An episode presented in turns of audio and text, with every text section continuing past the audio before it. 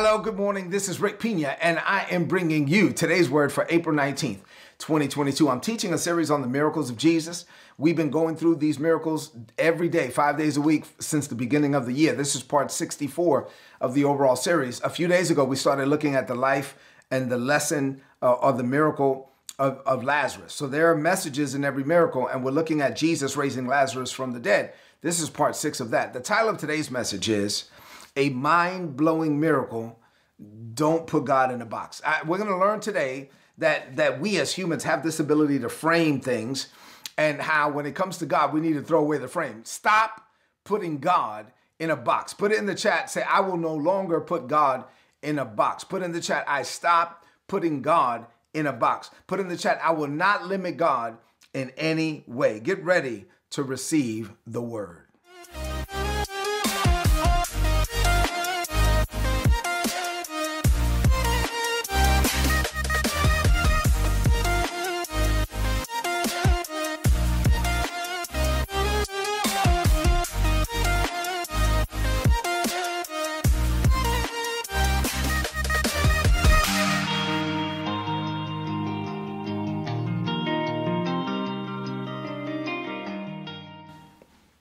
Right, so before we get into the miracle, we've been looking at Psalms 126 and verse 4, um, because this is a verse that was spoken over our church, and it's something that we've been meditating on all year. We believe at our church that this is a season of refreshing and restoring for us.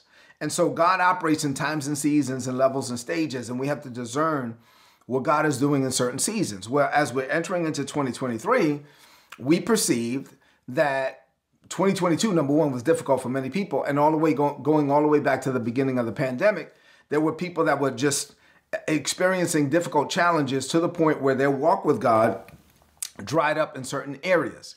So this is a scripture we've been looking at. Watch this. The Bible says, Now, Lord, do it again. Say, Lord, do it again. Lord, do it again for me. Restore me to the former glory.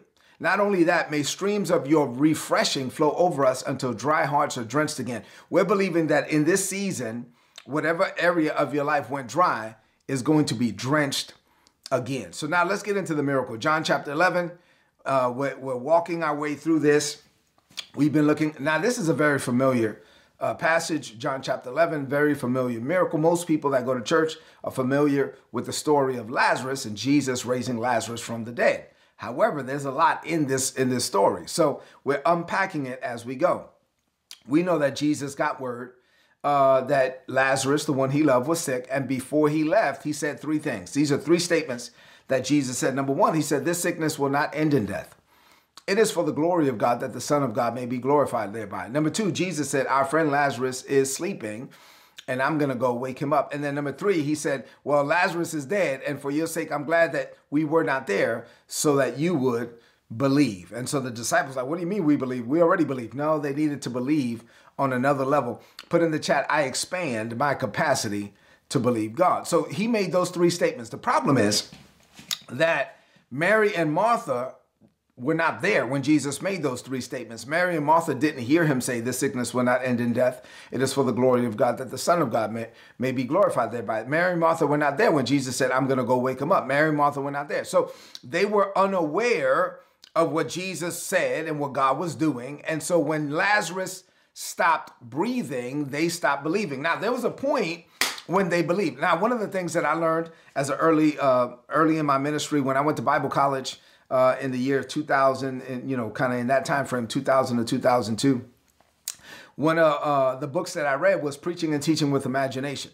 So I love to kind of put myself in the story. And so I can imagine Mary and Martha getting a cool rag and walking over to their brother and putting a cold rag on his head and saying, Don't worry, my brother, it's okay. We already sent word to Jesus. We told Jesus, the one you love, is say, Don't worry, Jesus is on the way. Don't worry, it can happen at any time. Don't worry. Jesus could just speak a word of healing. He may not even come. He might just say, Get up, and you, you'll get up. And so don't worry about, hey, listen, you're about to get out of this bed. You know, and, and so they they were encouraging him, they were speaking to him, they were building him him up. Yeah, they were excited for him and all of that. But but but at some point when he stopped breathing, they stopped believing. So obviously they had put God in a box. And so so they had limited God. So the average believer can hope and believe God. The average believer can believe God to do this or that.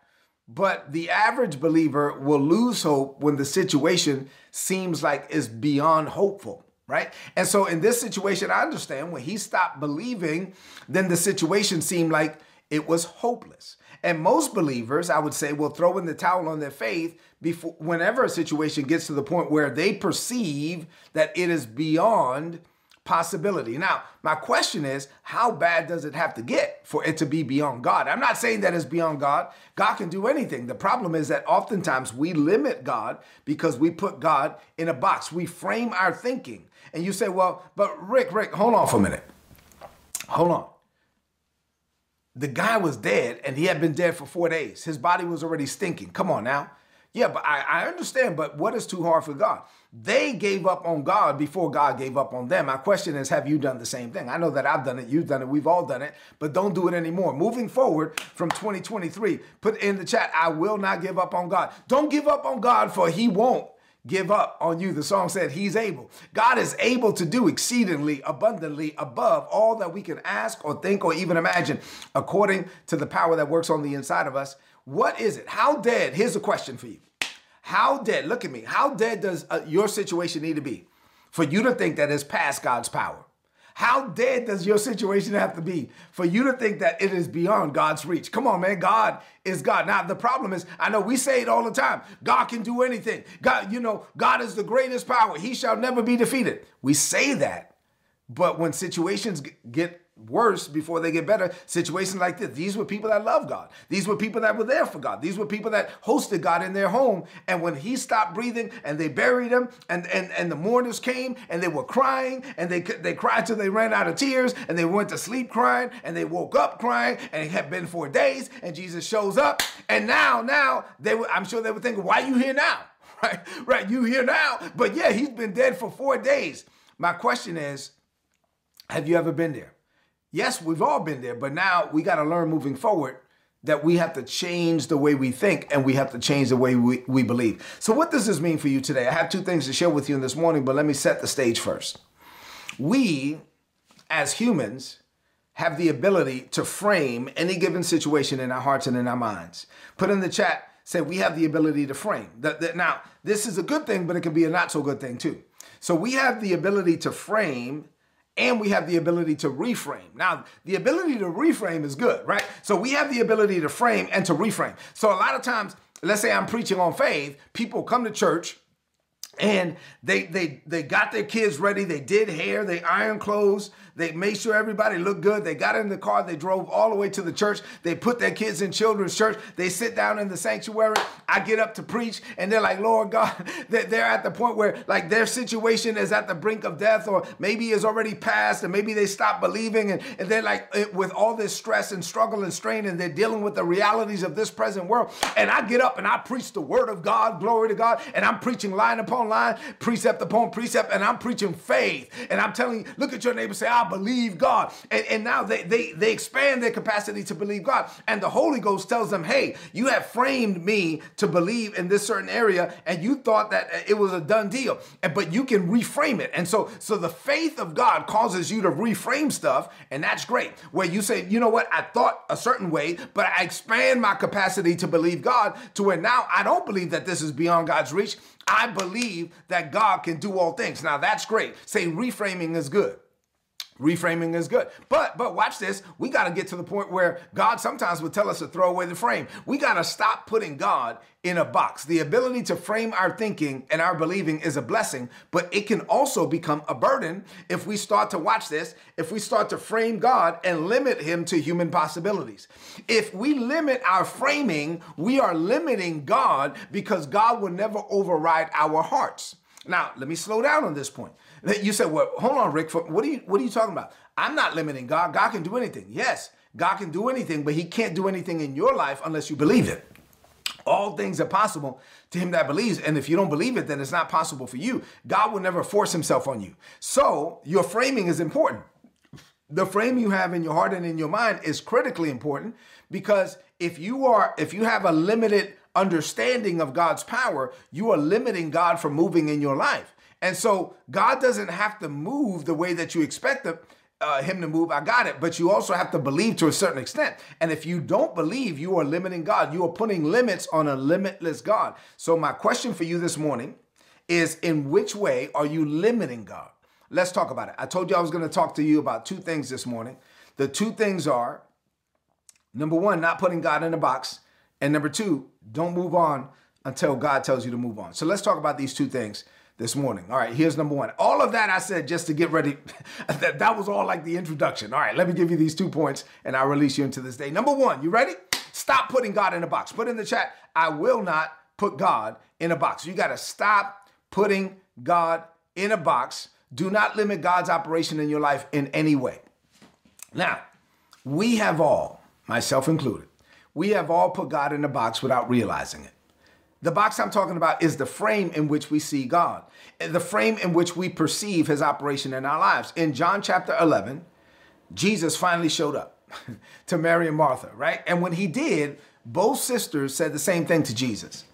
They said, Lord, if you had been here, our brother would not have died. Lord, if you had been here, my brother would not have died. So they both said the same statement. And this statement reveals a few things to us about Mary and Martha. These were people who loved God. But watch this their faith was limited to an expectation that Jesus was going to show up within their perceived timeline. So their faith was limited to their timeline. My question for you is how many times have you limited God to your timeline? And I told you before, God doesn't have to meet your timeline or your milestones. So you have to stop limiting God and putting him in a box because he doesn't show up when you want him to show up. Their faith was limited to their perception of God's power and they believed that God could work, but but watch this, their perception of God's power was only limited to situations that were somewhat manageable. So they believed that Jesus could perform miracles. Their brother was sick. Go get Jesus. Jesus, come. Lazarus, the one you love, is sick. They believed that Jesus was going to do something about it, but they believed they didn't even realize it. They they were limiting God. They believed that God could do it when it was somewhat manageable. But once he was dead, once he was in the grave, once his body was thinking, then it was no longer manageable. My question is for you, what do, you, do is your believing God limited to like what you think God can do? Well, remember, God can do all things. When Lazarus stopped breathing, they stopped believing. So obviously for them, their situation was beyond repair. My question for you is, when have you allowed your thinking to stop God because you thought the situation was beyond repair. See, this reveals something about their perception of God. They had framed God to move in the life of their brother only while he was alive. But once he went into the grave, then that was it. As far as they were, they were concerned, the situation was closed. So their perception of God's power and Jesus's operation was limited. And to be clear, God is not limited. It's not that God was limited, but their perception of God was limited. Jesus can do all things, but their perception of what Jesus could do was limited. So, my question for you is how bad does your situation have to get in order for you to stop believing?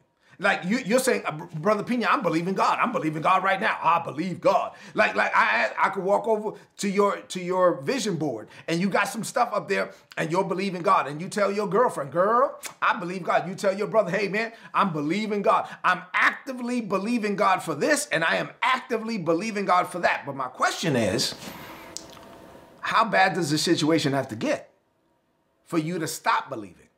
At what point, while you're waiting on God, while you're in faith, without a doubt, without wavering, at what point will you stop believing? How bad, do, what, or let me ask it to you this way Does your faith have a breaking point? Does your faith have a breaking point? At what point will your faith break? Jesus said, as far as possibilities go, all things are possible to him that believes. When Jesus said all things, he meant he meant all things all things. We have a God of no limits. There's absolutely nothing God can't do. There's nothing too hard for God. We all say it. There's nothing too hard for God. God can do all things. All of that is great. But what happens when a situation exceeds your perception of God's power? See, there's no problem that can outrun God's arms, but what happens when you think it's too late? When you think that it's over? You say that you're a man of God, you say that you're a woman of God, you say that you're a man of faith, you say that you're a woman of faith, but are you while you're believing God, have you put limits on your faith? Like, how, what have you framed your faith around? At what point does your situation no longer meet the parameters of your expectation? Ooh, let me ask that again. When God gave me that this morning, I had to high five myself. At what point does your situation no longer meet the parameters of your expectation? Is, is your expectation based on certain parameters? Like, oh, I can believe God just as long as these things or these conditions are right. I can believe God just as long as it doesn't get too bad because, like, you know, mm, I don't know if it gets too bad. So, in other words, have you put God in a box? We've all put God in a box. Let's be honest. We've all we all have a limited understanding of God. The Bible says that that we see through a, a glass darkly, right? One day we're going to see Him face to face. We all have a limited understanding of God, but you we have to grow to the point where we believe that God can do anything. And, and, I mean anything. So, one of the reasons why I'm convinced that God told me to teach on the miracles this year is because God wants you, me, to expand our capacities to, to believe Him. Our desire, God's desire, is that we believe in a God that can do anything. We believe in a God of no limits. We, we all frame our thinking, but in this season, God wants us to either A, reframe it, or B, throw out the frame. Put in the chat, say, I throw out the frame. I got to get to the point where I'm going to believe God. We have to get, listen, we got to be careful that our frames are not limiting our faith. We got to be careful that our expectation is not tied to certain parameters, and that if these parameters are exceeded, then our expectation is going to be halted. And so, what we don't want is to, to allow our faith to be based on certain conditions. God, our faith should not be based on conditions. Our faith should be based on God and what He said. Our faith cannot be based on the conditions or the parameters of this present world. Our faith must be based on the fact that God spoke and we believe it and we receive it. And no matter how hard it gets, God is still God. And so God can do anything. We say it. Say, say this, repeat after me. God can do anything at any time, anywhere by any means. Come on now, God can do anything at any time, anywhere, by any means. We all say that. We all believe it. We say we believe it. But what happens when conditions get so bad that we throw in the towel on our faith? We got to expand our capacity to believe God, and we should never give up until God tells us to move on. Which leads me to my second point. Now, I told you I only have two things for you this morning. Here's number two. When you actively believe God for something, you should never move on until God tells you to move on. So let's talk about this for a minute. I have had to believe God for things for years. Now, remember, we are the just and we live by faith. So living by faith means God gives me a word. I believe that word, whether it's from the, the Bible or through the Holy Spirit, or He gives me a dream while I'm sleeping, or an open vision while I'm awake, or, or prophetic word through someone else. However, God gives it to me, God spoke to me. I believe it. It hasn't happened yet. So now I'm living with an expectation of manifestation. And I have to believe that God is going to manifest it in the fullness of his timing. Now, there's a lot of reasons why it doesn't happen right away. Sometimes it happens right away. Whew, those that's very rare. That God gives you a word today and that he does it today, that's very rare. In most cases, God has to prepare you for what he already prepared for you. And then in a lot of cases, he has to move in the lives of other people. The reason why it's taking so long is because not only does he have to prepare you, but he's also working on other people to set the conditions for the manifestation of his promise. And so there's a lot of things that have to happen. We don't know, and, and, and we won't understand it until we get to heaven. So we have to just believe God until we see what he said. You see what I'm saying? So I, I've I've stood in faith for things for years. Now, sometimes it happens in days, sometimes it happens in weeks, sometimes it happens in months, Sometimes it happens in years. Sometimes it happens in decades. I hate to admit that, but that's true. I would much rather God just say it and he do it, right? But it doesn't work that way, living the life of faith. So if you ever stand in faith for something, here's a few things that you need to consider. You should stand in faith until God's will is done. Like no matter how long it takes. You should never give up on what you believe that God said. If you believe God said it, if you believe God promised it, then you have to believe that He's not a man that He should lie. He's not the Son of Man that He should repent, and that He's going to bring it to pass. That is only a matter, put in the chat, is only a matter of time. That is only a matter of time before I see in my hands what I've already seen in my heart. But if you ever get to the point where you move on, if you ever get to the point where you no longer believe it, then it has to be because either get, God told you to move on or you acknowledge that you missed it. So let's talk about the missing it first because I've missed it more times than I want to acknowledge and we've all missed it from time to time. So let's say that you missed it. Let's say that God reveals to you, no, son, no, daughter, I'm not going to do that. You could take that off your vision board because that's not for you. You could take that off your vision board. But God, you did it for her. But God, no, no, I did it for them, but I'm not going to do it for you because it's not part of your plan. Stop looking at other people. Run your race with your grace at your pace. Okay. So if God says, hey, son, hey, daughter, that was never me in the first place. You had a high expectation based on wrong information. That never came from me. That came from you. That was a figment of your imagination. That was something that was birthed in your heart and not in mine. And we've all missed it. I know that I've missed it more times than I want to acknowledge. So if you missed it, then yeah, you got to stop believing, right? So if you missed it, then you got to be like, okay, well, I missed it. And if I missed it, then that's it. I got to I got to move on, right? Because it was never God in the first place. So if you missed it and we all miss it, okay, cool. I missed it. My bad. Tell your family that was not God, that was me. It is what it is. I take accountability and responsibility for it. I know that uh, uh, for years I had told people I was going to Florida. And, and, one day I was here in Virginia, and the Lord said, You ain't going to Florida. I never told you you're going to Florida. You're going to be right here in Virginia. And, and, and, I didn't like that, number one, because I wanted to go to Florida. But number two, I had to acknowledge that that was it. And when people ask me, Wait a minute, I thought you said, Yeah, I did. I said it, but it wasn't God, it was me. End of story. If you missed it, you missed it. It was never God. So it wasn't that that you're moving on because God is not going to do it. No, you're moving on because God never said he was going to do it. So so in that case, okay, I got it. It was never the will of God. So if it was never the will of God, then you have to move on. Or God speaks to you clearly and says, "Hey, I'm not going to do it this way." Or I have other plans. And if God has other plans and you don't know what he's doing, then you just have to trust that he's going to do it the way that he wants to do it. But God never spoke to Mary and Martha and told them to move on. God never told them, "Hey, you miss God, you miss me. It was not my will." No, it was God's will to heal Lazarus. It was. It just that it wasn't going to happen the way that they wanted it to happen. So God never told them to move on. They just gave up on their own. See, there was a point when Mary and Martha fully believed that Jesus was going to show up and heal Lazarus. Well, Jesus showed up, but now they no longer believed. And God didn't tell them to stop believing. They just stopped believing. God never, the Holy Ghost never told them to, to give in, uh, uh, to quit. They gave up. They caved in and they quit. They threw in the towel on their faith. So my question is, how dead does your situation have to be for you to stop believing? Like if God tells you to move on, move on. If you miss God, you miss God. Th- these things happen. You're human. You make mistakes. But if God didn't tell you to move on, and if God didn't tell you that your desire was you and not Him, then why did you quit? Well, if I ask you, hey, what about this situation? You said, no, I don't believe that anymore. Why did you stop believing? My question is why? Did you put a timeline on God? Did you put a time frame on God? Did you put God in a box? Are you trying to frame God to operate within the parameters of your conditions?